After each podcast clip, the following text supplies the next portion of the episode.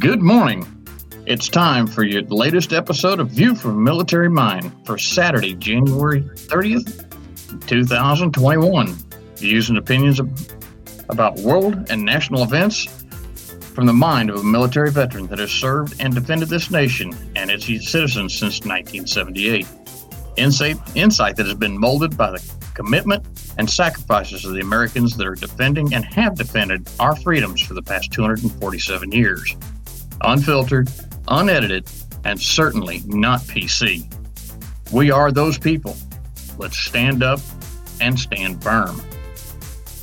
Uh, welcome, everybody. This morning uh, is a very special show. Uh, we have a very special guest on this morning.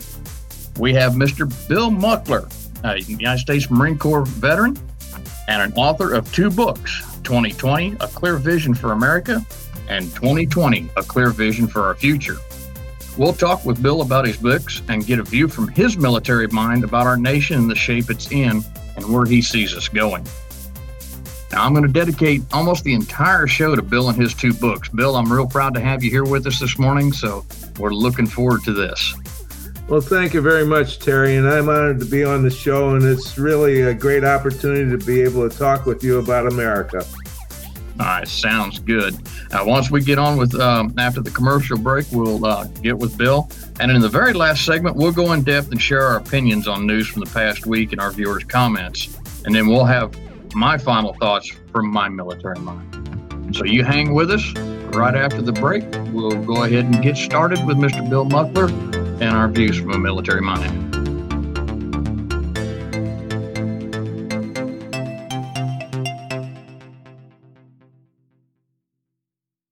son for 18 months. When he got injured, I knew I had to be strong.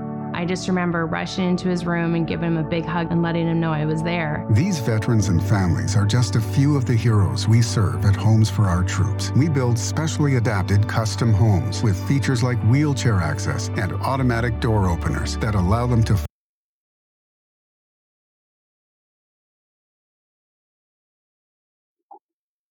All right.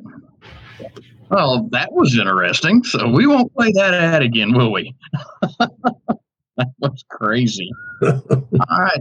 And, and, again, I'd like to introduce everybody to Mr. Bill Muckler. Bill, welcome to the show. And um, like I said, you're a United States Marine Corps veteran uh, and an author of two books. Um, tell us a little bit about your uh, uh, Marine Corps service. Well, I had the uh, the opportunity to uh, uh, go to college and be a college boy. Actually, I graduated from high school in May of 53, and all of us thought uh, in my class, we thought we were going to Korea because that was uh, our whole high school uh, career was spent uh, while we were at war with Korea. So um, I graduated, and that's when the they started the peace. they you know declared the, um, the ceasefire and uh, started the peace talks. And so my dad, who uh, had only had the opportunity to go to third grade because his father had died uh, when he was nine years old, said, "You're going to college." So I went to college, and, um, and before I graduated, I uh, went to. Um, I was called in by the draft board. We have to do that. Then they called the pre-induction physical, and of course I passed. That wasn't a problem and I was able to get a deferment. And when I graduated, I was accepted into the uh, Marine Corps um, Officers Candidate course, uh, which was uh, really a great honor. And uh, that started my military career. And back on uh, June the 7th of um, 1958, I raised my right hand and swore an oath to um, uh, defend and support the Constitution the United States of America. And we all we all took as veterans we took that oath, and we know that.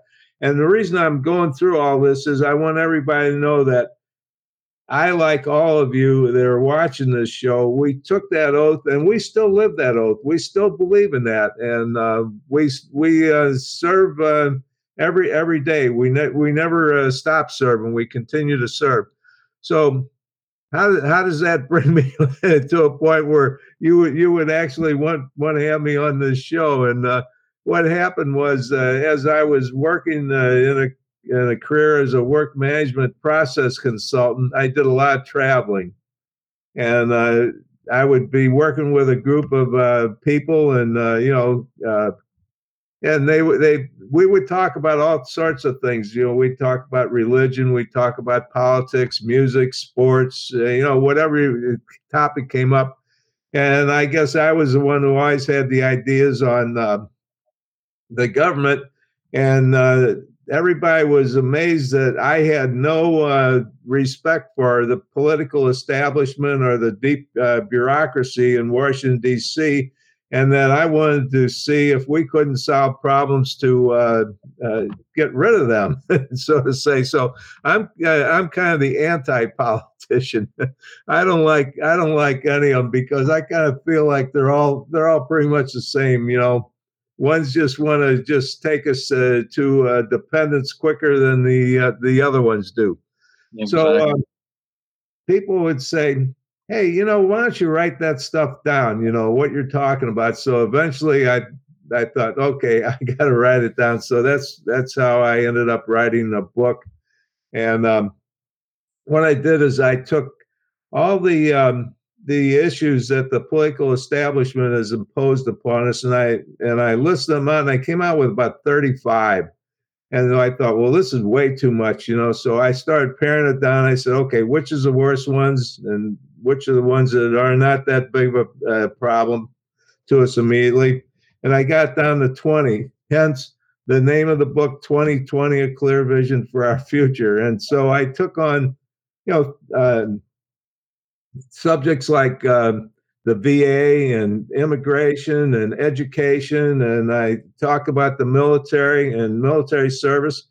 And one of the things I, I brought up was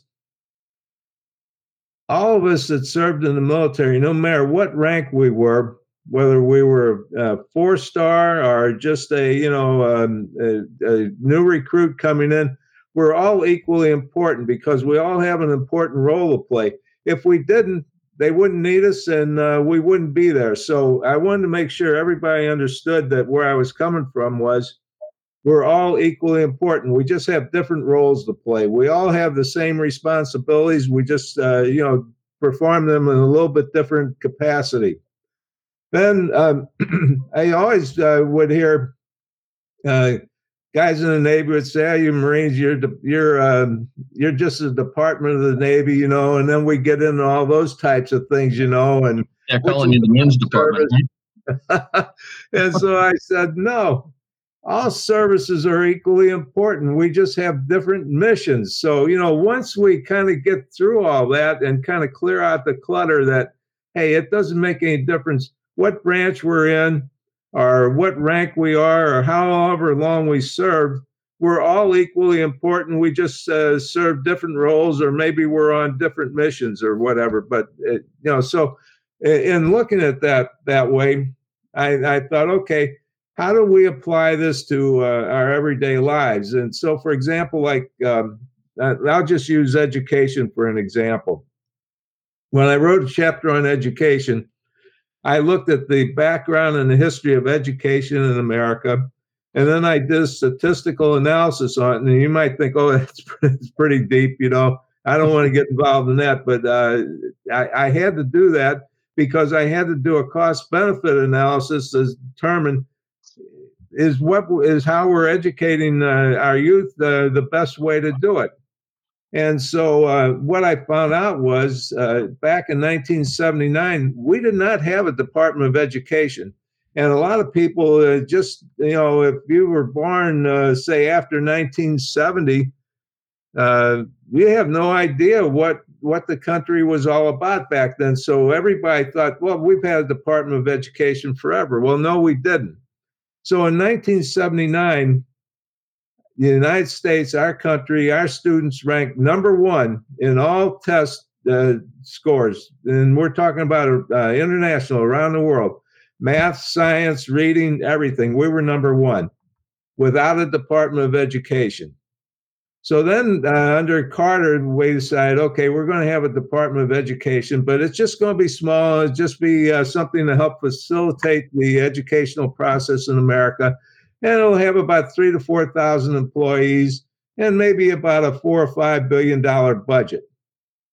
Now, here we are. We've got about an $80 billion budget with a 60,000 person Department of Education, and we rank 30th in the world in our test scores. So, my conclusion was what good has the Department of Education done for us? So, why do we have it? Why are we spending all this money on education? then I thought, how do I find out how much money we're, we are spending on education? What I found out is, and uh, my statistics are maybe lagging a little bit, but we're spending well in excess of $600 billion a year on education, of which only about half of that, a little over 300 billion, is actually goes to in-class instruction. So where's all where's all the rest of that money going? And why are we 30th in the in the nation? And uh, or why are we 30th in the world in scores? So uh, that that led me to uh, my conclusion of how we should uh, educate our uh, young our young people and our students. So anyway, if you read the book, you know you you might say to me, "Well, I don't know where you're going with that because I'm just giving you a little uh, capsule." But if you read the whole chapter, which is takes about 20 minutes, about 10 pages, very light reading, everything's well documented. You'll see, hey, this is really the way we need to go now, I also did that for the VA and I did that for the UN. And my conclusion on the UN was get the United States out of the UN and get the UN out of the United States. Yeah, well, now, I think we can say that. Everybody says, yeah, I'm all for that. But I, I really got into why we really need to do that and, and the harm that the UN is really causing the United States and how much money we're wasting on it you know, we're we're just pouring money into an organization that's really worthless. So then I got you know and looked at the military and I and one of the things that I came up with is we we need to give everybody on active duty a 20% raise in salary or and, and compensation and in benefits. And well, how can we do that? Well, I have a tax plan uh, to eliminate the IRS and the income tax. And this is all uh, well documented. It's a way to do it. It will bring in more revenue than uh, we ever had before. And we can afford to take care of our uh, military. And then for, for our veterans, and this gets back to whether you serve two or three years or 20 or 30 years, you should get lifetime medical benefits and with with no questions asked. And the problems we're having with the VA are just horrendous. And why is it that, you know, when we're on active duty, when I was on active duty, if you had a, if somebody had a problem, it was taken care of. I had one of my young Marines uh, suffered a very tragic accident, was completely paralyzed. We got him on a helicopter, and I was stationed in Hawaii at the time, and this was on one of the outer islands we got him to Tripler Army Hospital and got him in there and got him the best care you can imagine. We didn't have to wait, you know, to show ID cards or you know do paperwork or anything. We just got him in there and got him taken care of.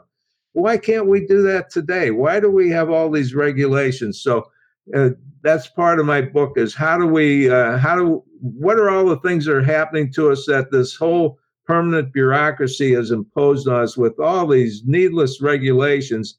And how can we get rid of them and how can we operate uh, with uh, you know with without them? And we can operate very well without them just like we used to. So uh, that's pretty much what, what my book is, is about. And uh, all right bill well i brought up your first book here which is um yeah, that's actually the second one. Uh, the, first well, one the first one is the one that's laying down open, and the second one is the one you see the cover on. Uh, well, here we go. We got that one to put up there. There you go. Uh, this one is called 2020, uh, a, a, clear vision for America.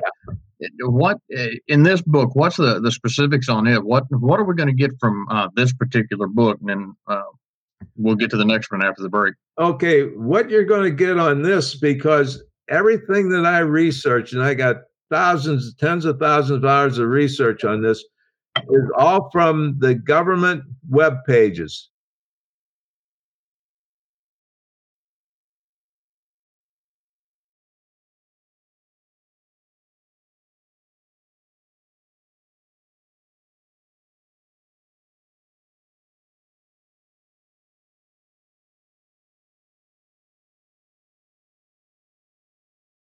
Back in 1913, three things happened that really changed the course of America. One of them was um, we created the Federal Reserve, and uh, that that was uh, that was something that they took the the uh, currency, the, uh, the the ability to uh, regulate currency from uh, our Congress and gave it to an outside organization. Another one was we, we created the uh, income tax, which was only supposed to be 1%. And we know what happened with that. And then we also took away the right of the states to uh, elect or not elect, but actually appoint their uh, representatives in uh, Washington, D.C.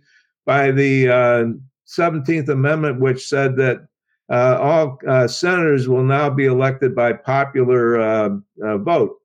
So what happened was when it used to be we the people were on top and uh, the states reported to us and the federal government reported to the states. The states were in control. Now the federal government is control uh, of everything. They treat the states like uh, regional departments. And then on the bottom is we the people who really have no say whatsoever. We're not represented at all in our government. And by reading this book, you'll understand exactly how all this happened and what we need to do about to uh, resolve the issues. Hmm, outstanding. All right. Um, got the basis of that the first book here. Give us just a minute. We got to go into a real quick break here, and me and Bill will be right back, and we'll start talking about 2020, a clear vision for, for our future. So hang tight with us for just a second. We'll be right back.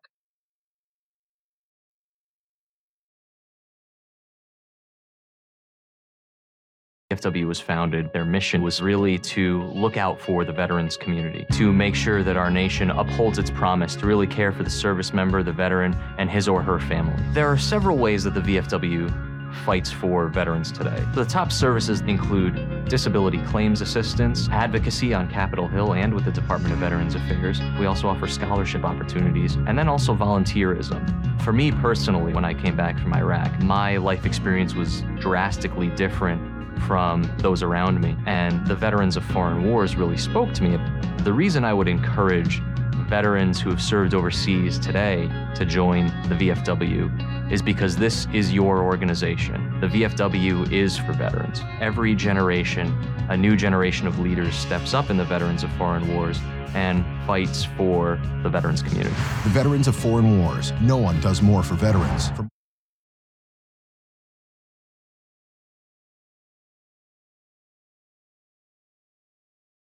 This.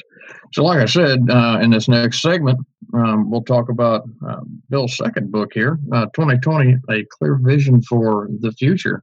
So, Bill, you, um, I'm assuming it, and I'll let everybody know out there. I haven't had a chance to read the books yet. Uh, I just found them from Bill earlier. I really made a mistake by trying to order them from Amazon. They're not carried on there. Um, uh, if, correct me if I'm wrong, Bill. We can go to your website to order the books and get them sent. Yes, uh, that's correct. And uh, I personally uh, receive the orders. I sign every one of my books, and I uh, print out the labels myself, and I take them to the post office and make sure they're uh, mailed out that very same day that I receive the orders. So I, am personally invested in this. in my new book, um, people asked me they said well can you can you write and explain to us what your thinking was behind the book and uh, your first book and tell us a little bit more about it? So what i did is i i decided to write another book uh, and it's 20 chapters and i but i wrote it in three parts.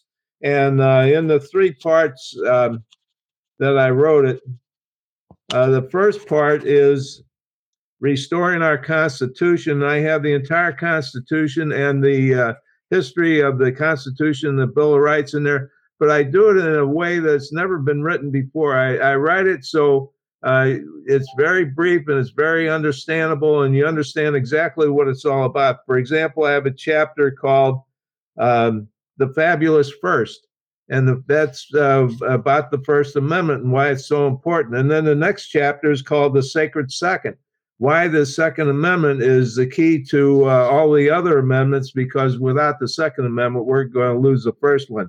But in the meantime, what I'd like to do is read quickly read a couple of things from the book so you get a little bit of an idea where I'm coming from. The dedication of my book is This book is humbly dedicated to the 220 courageous Marines from the 1st Battalion, 8th Regiment, the 18 sailors and three soldiers who, while on duty to protect us, were taken on 23 October 1983 in Beirut, Lebanon. May Colonel Timothy J. Geraghty, USMC retired, and his 1,800 brave peacekeepers always be remembered. I want to make sure we remember all, all of our uh, fallen heroes. And so I wanted to make sure we didn't forget about the ones in Beirut. We shouldn't remember the ones from the Cole. We shouldn't remember any of them from any of the uh, uh, uh battles or uh, whatever happened, like Pearl Harbor. Um, the next thing I want to do is I want to read something, and uh, this is something that you you all may think you've heard this before, but I doubt if you really have. Or, and, and I I hope maybe some of you have read this. And uh, in the book, in the introduction, I say, uh, "quote that all men are by nature equally free and independent, and have certain inherent rights of which, when they enter into a state of society, they cannot, by any compact, deprive or divest their posterity, namely the enjoyment of life and liberty and the means of acquiring and pers- possessing property and pursuing and obtaining happiness and safety. Now, does that sound kind of familiar to people? But no one's that really read this before because this was the Declaration of Independence that was written on June the 12th of 1776 by George Mason and the Commonwealth of Virginia Declaration of Independence, of which a young 33 year old attorney by the name of Tom Jefferson happened to be in that group. And he kind of did this and he did a copy and paste job so on July the 4th, we had our own de- Declaration of Independence that read almost exactly like this, except there was one thing that they, they left out, and I guess they had some disagreements and some arguments, and they were trying to get everything done. They left out the part where it says the means of acquiring and possessing property. And this this is uh, what my book is about in a sense is ownership because the United States, in what we have here uh, in the United States, that they don't have in the other 195 countries in the on the planet, is we have the right to own property, but we have the right to own a lot more things, and we don't think about that so much because we think, okay, I, I own my house. But you don't really own your house. The bank owns your house more than likely because the bank uh, if you miss about two or three payments, the bank is going to come and get it. And you say, "Well, I own my car." Well, try uh, going without uh, making payments for two or three months, and the repro guy is going to come and get your car. So, do you really own that? And everything else we own is probably on credit cards. So, this is what's happened to us in America. We've kind of become slaves of all this. But the the important thing is we actually own our rights. So the right for uh, you know free speech and uh, the right to own and uh, possess firearms, those are all things that we own. And right now, what I'm afraid of, and why I wrote this book, is that the government is trying to take those rights away from us. They're trying to say, no, you don't own those rights anymore. We own those rights, and we're the ones who are going to take them away from us and I'm saying, no, you can't because our creator endowed those rights on us and he endowed us with ownership. Now, what else do we really own? You know what we really own? We own our time, our toil, and our talents. In other words, we own the time that we spend. We own the toil of what we work to acquire uh, uh, possessions, property, and we own our talent, and our, our skills. So those are the things we own, and we own free will. And so let's get back to declaring the the uh, independence. We didn't declare dependence. Our for, our founding fathers declared independence. But right now, we're completely dependent on the government, on the banks, and everybody else. And we've got to take ourselves away from that and remove ourselves from that. And right now, I think there's a movement in this country that is starting to understand that, hey, we really own our rights and we want to protect our rights and uh, we want to own our free will because that's what God gave us. He gave us our ability to think. And the government, and now with our permanent bureaucracy, uh, which is known as the deep state, which is heading towards a new world uh, order, which I also write about in my uh, book, is trying to take all this away from us. So we will not be able to uh, own anything anymore. It will uh, end up being uh, just wards of the state. In other words, serfs and go right back to where we were in 1976 before we declared ind- independence. Yep, and it, I see more and more every day too, um, where we have socialist ideas, things we fought for or fought against. Excuse me, uh, fought against in World War One, World War Two, uh, uh, in Korea, Vietnam, uh, stopping the communist and socialist spread. And you see that just inundating our country. Uh, it's absolutely crazy. And uh, you know, from what I'm gathering on your book, you address some of that anyway, because we lose our freedoms, we just give them up. We we roll over and lay over under the government, and, and that's what I'm seeing that you, your book is quite a bit about. Yeah, in other words, then we we gave up uh, we gave up ownership of our time, our our uh, toil, and our talent. So we actually started out in this country on with socialism back in uh, 1620 when the Puritans uh, arrived in uh, on the Mayflower, Mayflower and Plymouth Rock. And I explain all that, and I use that as an example of why capitalism is important and why the free market uh, system is so important. Because the free market system is is really uh, gives us the ability to be creative and use our our talent and our time and our toil to uh, own uh, our property, and not only our property but our intellectual property. So, um, what happened uh, back in 1620 is they had a system of socialism whereby everybody uh, grew uh, crops and uh, made uh, uh, products or whatever goods, and it all went in the warehouses. And the um, owner of the um, of the system of the um, they they took their part and they gave the rest of it to the the settlers that came over.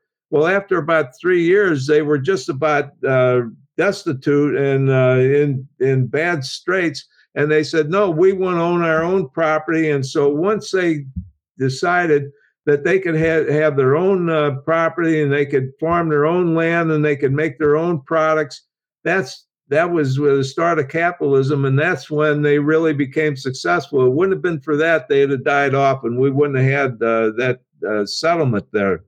Yeah, I, I, hadn't thought about them um, with the Puritans having that kind of a, a, system, and that was long before Lenin and Marx and uh, Mao Zedong and uh, several of those yeah. that uh, claimed yeah. it as their own. Long before I, I have the history uh, going back to 1847 when uh, Marx and, uh, wrote the Communist Manifesto. I have that in the book, and I explain why that how how they wrote it and why it's so dangerous to us as Americans in a free society. Wow, it's it's crazy how far we've come, and here we're going to turn around and it looks like we're trying to roll right back into it again uh, and destroy what we've uh, our forefathers and our descendants have all worked so hard for. Yes, uh, and um, it's it's be, we're becoming more and more dependent on the government every day, and and we're going through a whole entire cycle where we went from uh, bondage to uh, dependence to finally freedom and so forth. And then over a period of several hundred years, we, are going right back into uh, dependence. And from dependence, we'll go back into bondage, which is uh, what we had with King George III back in uh, when we declared independence. Right. So, um, Bill, just to, to pick your mind, what do you think uh, as the American people? You, you know, everything rests in our hands in all in all reality and legally by the Constitution and uh, all of our ministers of it rests in our hands.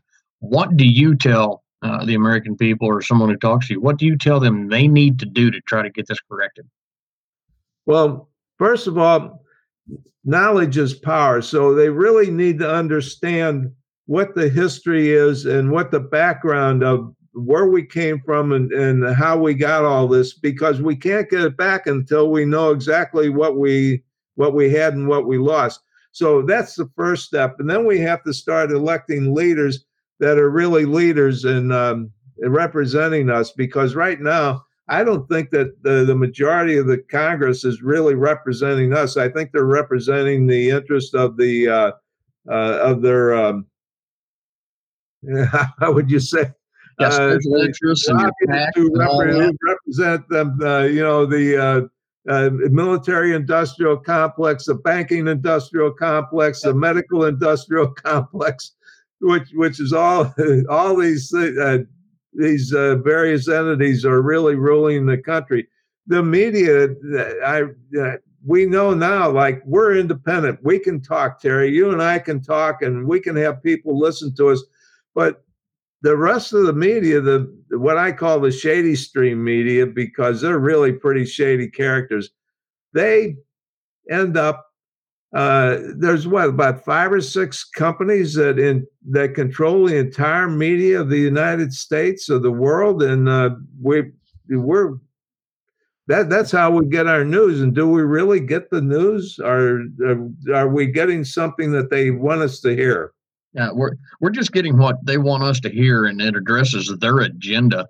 Now, it, for my normal shows and for when I'm on uh, uh, Moving It Right with Rich Ashton out of Florida on uh, Tuesdays and Thursdays, you know, we look at some of the mainstream media items that are out there just because it, we want to see what the different viewpoints are, whether they're from you know, CBS, NBC, ABC, CNN, or whatever, or Fox News.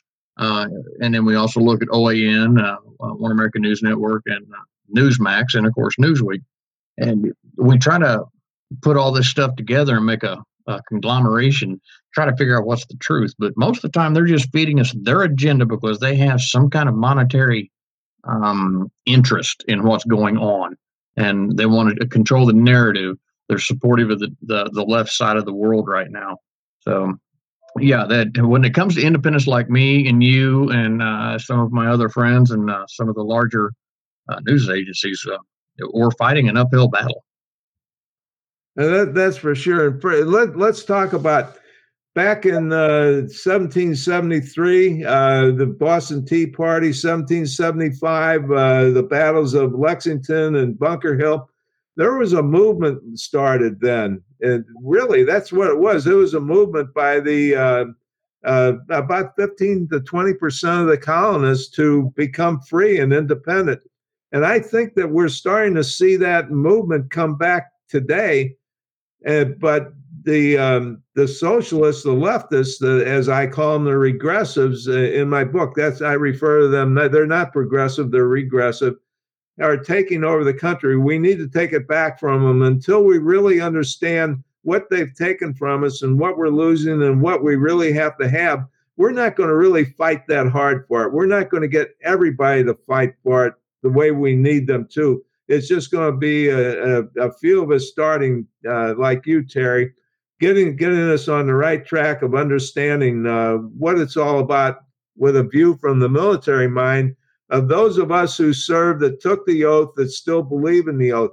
See, the majority of the people, 90, what, 98% of the people in the country never took an oath to uh, the Constitution. Yeah, the current standing is about 1.3% of the country even serves in any kind of military capacity or in um, uh, what I would call a first responder capacity mm-hmm. with law enforcement, fire, EMS, uh, your military, and uh, of course your Coast Guard. I count as military too. Uh, I never forget my coastie brothers and sisters out there. Uh, so yeah, it's a very small percentage that actually uh, defend and protect those rights that are out there in our country, and defend and protect our own homes from perpetrators who want to do us harm, whether they be foreign or domestic. So uh, I guess to uh, further uh, take that on, then I, I I wrote the books not not to make me money because let me tell you this is costing me a fortune because here's another thing I had to self-publish my books because no publishers would publish uh, my books. You know what they told me? Uh, and I, am the king of rejection. You'd be surprised how many rejections I got. um, your content is not uh, competitive my content is not in, of interest to the uh, to the readers that uh, their readers. I'm a new author, so I don't uh, I don't have any standing. I'm a new author. I've never been published before, so uh, we don't publish anybody that uh, has never written published a book before. And I'm thinking, wait a minute, how, did how did uh, people get started? How did Hemingway get started? You know, and so forth. Somebody had to somebody had to get started. You know, so it's all excuses because the publishers all want to control the the narrative as well, and uh, they're all part of this whole uh, uh, cabal, this this uh, this news industrial complex that that's trying to control us and and tell us this is how you must think. And I want people to think more like what way I'm thinking, which I think is more in the mainstream of the military mind and those of us who actually put ourselves on the line. Exactly. So, Bill, give me right real quick. Um, what is the uh, the uh, web address for your uh, book so we can get that out there and people can uh, help you out and buy that book? Okay. Uh, and, and when I, uh, it's 2020americabook.com. So if if you just go and uh, Google 2020americabook.com, you can do it in lowercase or uppercase or whatever. It doesn't make any difference. And uh, that'll take you to my web page. And I, um, I, have had some volunteers, are all veterans, uh, including my son, who's a veteran, uh, put this web page together for me and uh, they have my bio on there. They have something about the books, and they have uh, on there how to order. And ordering my books uh, on there is exactly the same way as if you ordered something from Amazon or if you ordered it from any other uh, web page. It's just as safe and just as secure and just as easy to do it. I get the orders directly to me, and I go ahead and I sign every one of my uh, books that goes out. I make sure they all get signed and they're all uh, they're all mailed by me personally, and uh, you don't get that from anybody anybody else. The, the publishers are only in they're only interested in how much money they can make per unit sold. You know, so. Um, if if they can make two dollars a you know a book, then uh, they'll they'll probably uh, try and they'll they'll take it on and publish it, but they won't publish anything. In other words, they're not interested in content. And that's what we have to understand. All they're interested in is what the bottom line unit cost price is. Yeah. Well, Bill, I put right at the end of our crawler down that's going across the bottom of the screen there. At the end of it is the web address for Bill's book. So that is www.2020americabook americasbook.com. Go on there, buy the book, support Bill and what he's doing, support the information dissemination that we want. Um, Bill, if you give us a minute here, we're going to take us a quick break. Uh, we'll get into uh, our last segment, which is our closing, and then my military thoughts, which I'll help you with. Well, that's a heck of a thing. My, my host tag comes up on your picture. I did not include that. But anyway, everybody just hang tight with us. Again, Bill Muckler's two books 2020, A Clear Vision for America, and 2020, A Clear Vision for Our Future, available at 2020americasbook.com. Uh, hang tight with us. We're going to go into a quick commercial break and we'll be right back.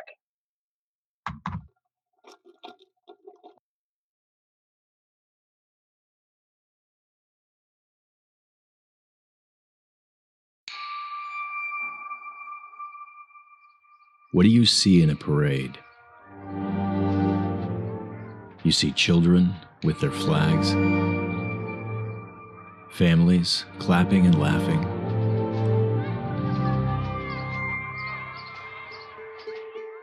What do you see when he walks by? Do you see his struggle, his path, his fight? Do you see him? When he walks, he walks alone. When he stands, he stands by himself. But he stands knowing the force of the VFW, America's largest organization of combat veterans, has his back. We are the VFW, and no one does more for veterans.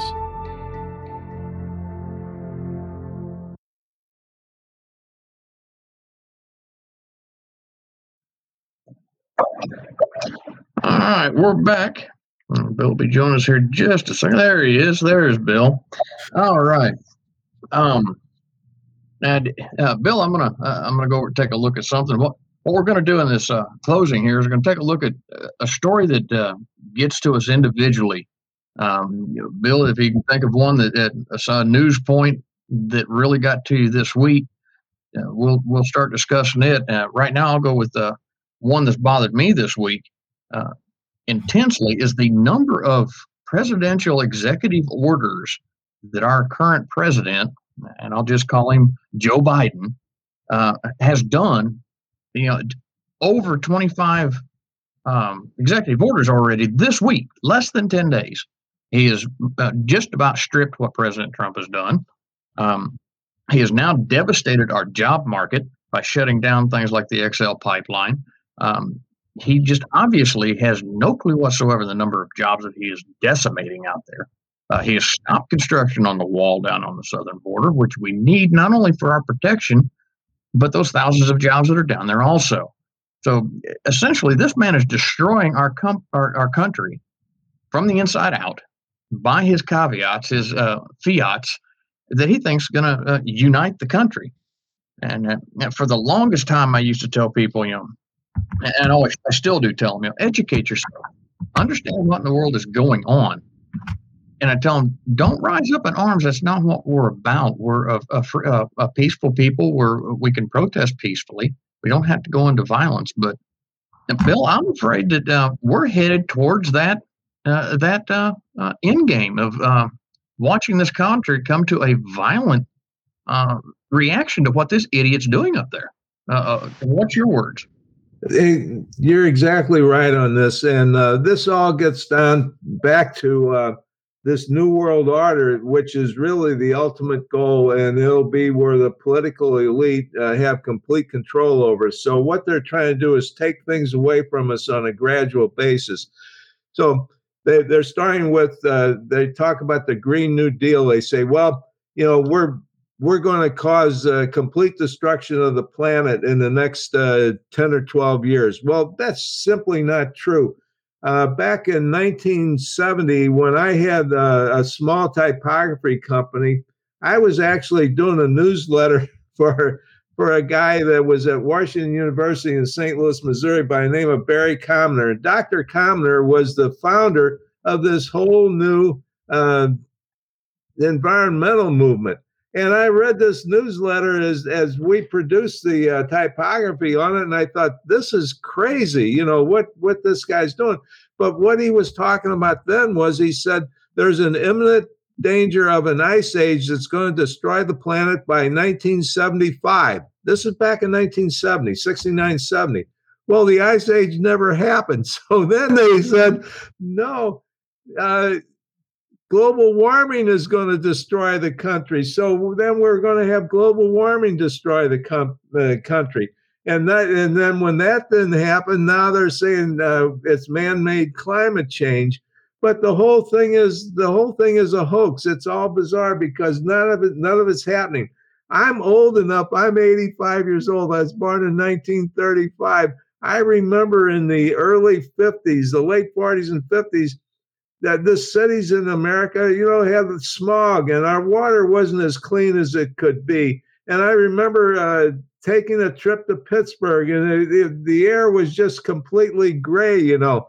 It's not like that anymore. It, you go around the United States and we've got clean water, we've got safe drinking water, we've got clean air. We don't have that anymore. So why why are they trying to uh, get us to think that we have to be um, we have to shut down our oil industry for example our fossil fuels which by the way i've worked in a lot of the heavy industries. I've worked in i've probably worked in more than 30 different uh, coal-fired plants.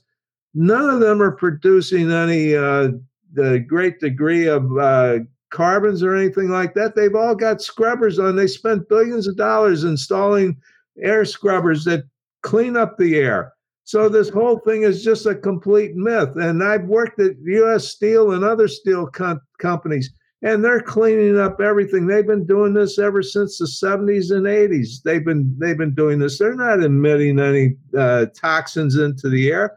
If they were, we'd have people dropping dead on the streets. They're not. We're breathing clean air and we're drinking good water. So No, the whole thing is, is a hoax, you know. But they, they, it's a religion for them because if they can get us to believe in that, then we won't believe in our country, and they won't, we won't believe in our God. We'll believe in the government.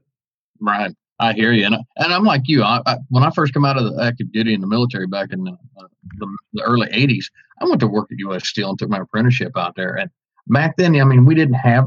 We still had, we started getting the scrubbers in to, to get some of these VOCs down, or volatile volatile organic chemicals, as they call them.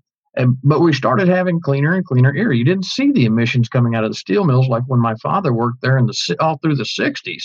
You know, you didn't have the big plumes coming out then in my time, there were steam and um, uh, things like that, byproducts products of cleaning up uh, all the emissions. So yeah, I'm, I'm like you. I, I never have believed believed in the uh, the climate change BS. The um, even when I was in college, we talked about you know climate change and how much it's actually changing, and it's like 0.001 degree uh, over the course of a, a two to five year period. So it's, it's not an uh, immense change. So it's nothing more than a money making um, uh, issue uh, for the left for them to try to keep things. Uh, They want to shut down all of our our fossil fuels. Um, that they're they're they're bowing and kowtowing to the environmental uh, group, the extreme environmental groups, um, and build all these green things. Uh, the Green New Deal, AOC's Green New Deal. So now they're kowtowing to the socialist side of the uh, Democratic Party or the left. Um, and and speaking about AOC, uh, this woman has lost her ever loving mind. Uh, I think she should she needs to really go back to being a bartender because the BS stories work great with drunks. when you tell me that Ted Cruz has, you know, sent you death threats or threatened your life, I think you've been drinking a little bit too much of the Kool Aid, and you need to go back and you go back to be a bartender. Okay, you know we can understand why you make stupid comments like this. Uh, a- and Ted Cruz has Ted Cruz lately has been in agreement on a lot of things uh, with AOC. She's had a a, a sudden epiphany of uh, common knowledge that people will agree with her on. Um, but hold your breath; it won't last long. Uh, which you know, which it didn't when she comes up with Ted Cruz threatening to kill her. Um, it's absolutely crazy. Um, I I really don't know what to do with this. Uh, I try I try to educate people as best I can. I don't advocate violence, but like I said, it looks like we're going to that to that uh, to that end. So, Bill, what kind of what news story this week has really gotten under your skin or bothered you? Um, one, one of the things I guess uh, I'm not sure if it was the end of last week or this week, but uh, when they um, the Simon and Schuster uh, canceled out uh, Jo- Senator Josh Hawley, Hawley of Missouri's uh, book contract, and to think that you know you can have a contract and then a company can cancel you out, and and that's this whole new thing about the cancel culture that is really bothering me a lot. Uh, they can take away. um uh, the president's ability uh, to be on Twitter. Uh, they they've taken it away from a lot of the uh, the uh, politicians, senators, and so forth. But they've also actually closed down Parler. And uh, how can they how can they shut somebody down? And and they're all in this together. They're they're working together on this. Google and Amazon and Twitter and Facebook, Zuckerberg, um, uh, all of them they're all in this together because they're colluding on this because they're canceling everybody out all at the same time. So this this gets back to I want us to own our rights, and they're trying to cancel our rights away from us, cancel our ownership away from us, and so we, we don't even have the right to be on uh, on social media anymore. Yeah, uh, and I'm really surprised I haven't been shut down as a conservative uh, uh, talk show and news show. Uh, I really am surprised. And of course, I'm not as prominent as a lot of them are, uh, but I see it as you know, Zuckerberg and all those with um, Facebook and Google and Amazon and all. They've just gotten away with anything they want to, and they're driving their socialist agenda. And everybody's afraid to break up the monopoly that they have. I mean, look back at um, uh, Ma Bell back in the day. they busted it all to pieces because it controlled everything under the sun. And it, I, I think it needs to be done here, but we don't have politicians with the cojones to do that. And Terry, I don't know if if it's that as much as it is. Um, most of the politicians are getting their uh, their campaign contributions from these very same uh, tech companies that are ruling uh, this social media. So if a politician is getting, say, several million dollars from uh, Facebook, they're not going to do anything to get rid of our uh, justice. This uh, regulation was it 230 uh, that we keep hearing about that gives them this this right that says they're a platform, not a uh, publisher or a, a media company. So we we've got to get the we got to get the money out of that too and that's another thing i write about is how the lobbyists are just ruling uh, uh, the country and actually ruining the country because they're buying the politicians so what happens when a politician goes to washington d.c they don't represent us anymore they represent uh, the people who donate the money to them exactly exactly and it, and like i said section 230 protects them from any kind of um, repercussions for violation of the First Amendment. Um, so I think that, that I agree with Trump on that one. That should have been revoked. I don't agree with the the methodology he was using. He was holding it, you know, almost trying to hold our men and women in uniforms pay and you know under the NDAA. But uh, it does need to be readdressed, and that 230 needs to be revoked where it protects these private companies because they, they do as they please, they do as, uh, of their own will, and we have become so dependent on social media and uh, all these little apps and all this mess here. I mean, I can remember growing up as a kid. If if I had a phone, it was attached to a wall on a cord, and I didn't go far with it. I know you remember those days well, Bill. uh, listen, I was I had lunch with a with a marine and a and a couple other people yesterday, and we were talking about phones, and I said, "Hey, I remember the first phone that we had there it was a four party line where four four families were on the same line and i remember we got upgraded we didn't know we didn't know the word upgrade then but we got upgraded to a two party line so you know when you picked up the phone you know, there's a good there's you had a 50% better chance somebody else wasn't talking on it exactly. But you still had to worry about the operator who switched you over because she was sitting yeah. there listening in and your business was going to be out in the town and the thing of it is, you could pick up the phone and hold your hand over the uh, over the uh, the mouthpiece, and you could listen to what everybody else was talking about. Oh, I know it, it was crazy. I remember that it, it, when I was younger, having the party line system. That was yeah. Uh, but I kind of missed that. We we all we all survived pretty well, didn't we? Yeah, and, and we survived real well. We didn't have to have phones in our pocket all the time like we do now. Uh, we don't have apps to tell us when to uh, eat and go to the bathroom and uh, call our buddies. And we're under 24 hour constant communication, and surveillance, and connection, which is insane. Um, when I shut my if I shut my phone off, people actually get upset at me. I've known for years. I'm like, no, leave me be. It's time to. I got to get away from it. But yeah, I'm like everybody else, you know, in business and operating, and uh, you know, I'm connected. So, uh, unfortunately, I'm not exactly. We haven't talked about yet is is health, and we haven't talked about. Uh, they're now trying to say we're going to investigate within a few years where we'll have an answer as to where covid-19 came from because we don't really know where it came from and it looks to me like it's pretty obvious it came from China. And it's pretty obvious that the flu epidemic of uh, 1918 also came from China. But we're making sure we're not talking about any of those things because that's history, and we don't want anybody to know anything about history in this country anymore. Exactly. Yeah. I, for the longest time, I was getting into the COVID, uh, the COVID nineteen discussion, and it got so convoluted you, you couldn't tell who was telling you the truth or lying to you. And I, I got so mad, and I, I, finally, in fact, I did it on uh, uh, Rich's show, Moving It Right, uh, one Tuesday. I finally just I blew up. I said, "That's it. I, I. I'm tired of the COVID nineteen crap. Okay, I haven't caught it. I haven't had. I don't know anybody, maybe one person that had symptoms of it. Okay. I've known several people that took the test and they couldn't make their mind up whether the test was positive or negative or positive or negative, negative, positive. They didn't know. So it, it, to me, it's a, another ploy, uh, another uh, BS operation is going on for them to try to make control of the country.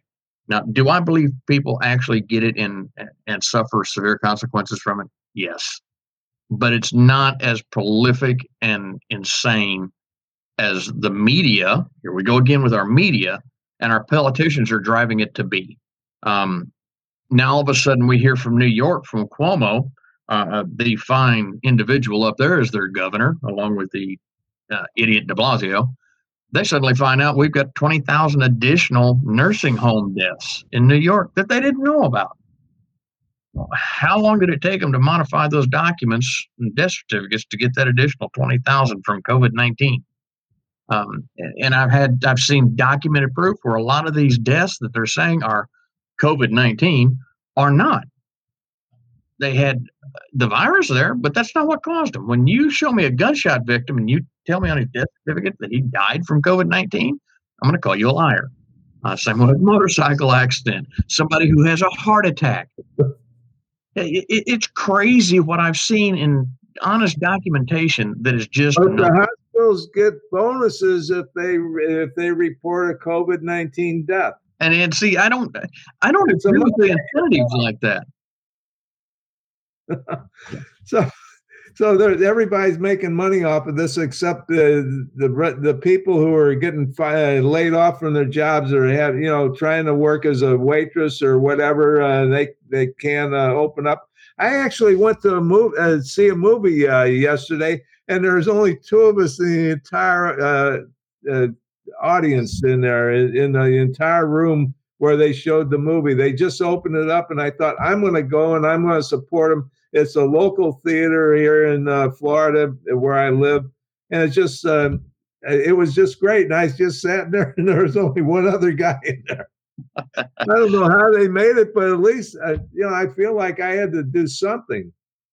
Exactly, exactly. All right, well, we got about three minutes left here, and I'm going to get into uh, my closing end here. You know, it's this country is one of the greatest countries in the world. That I have been all over the world, just as I know you have too, Bill.